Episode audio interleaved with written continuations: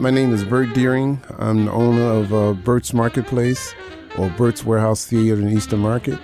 Been at that location for 30 years. Uh, it's nothing like jazz. You know, it's what you feel.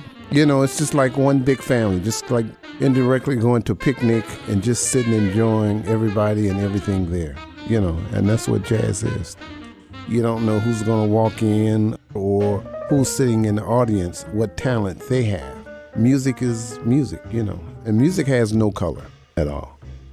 When jazz music is performed live, magic happens. That's why we encourage you to visit all the many jazz clubs in Greater Detroit. To discover a venue near you, visit WRCJFM.org and look for our jazz partners. Thank you for supporting the music here on 90.9 FM.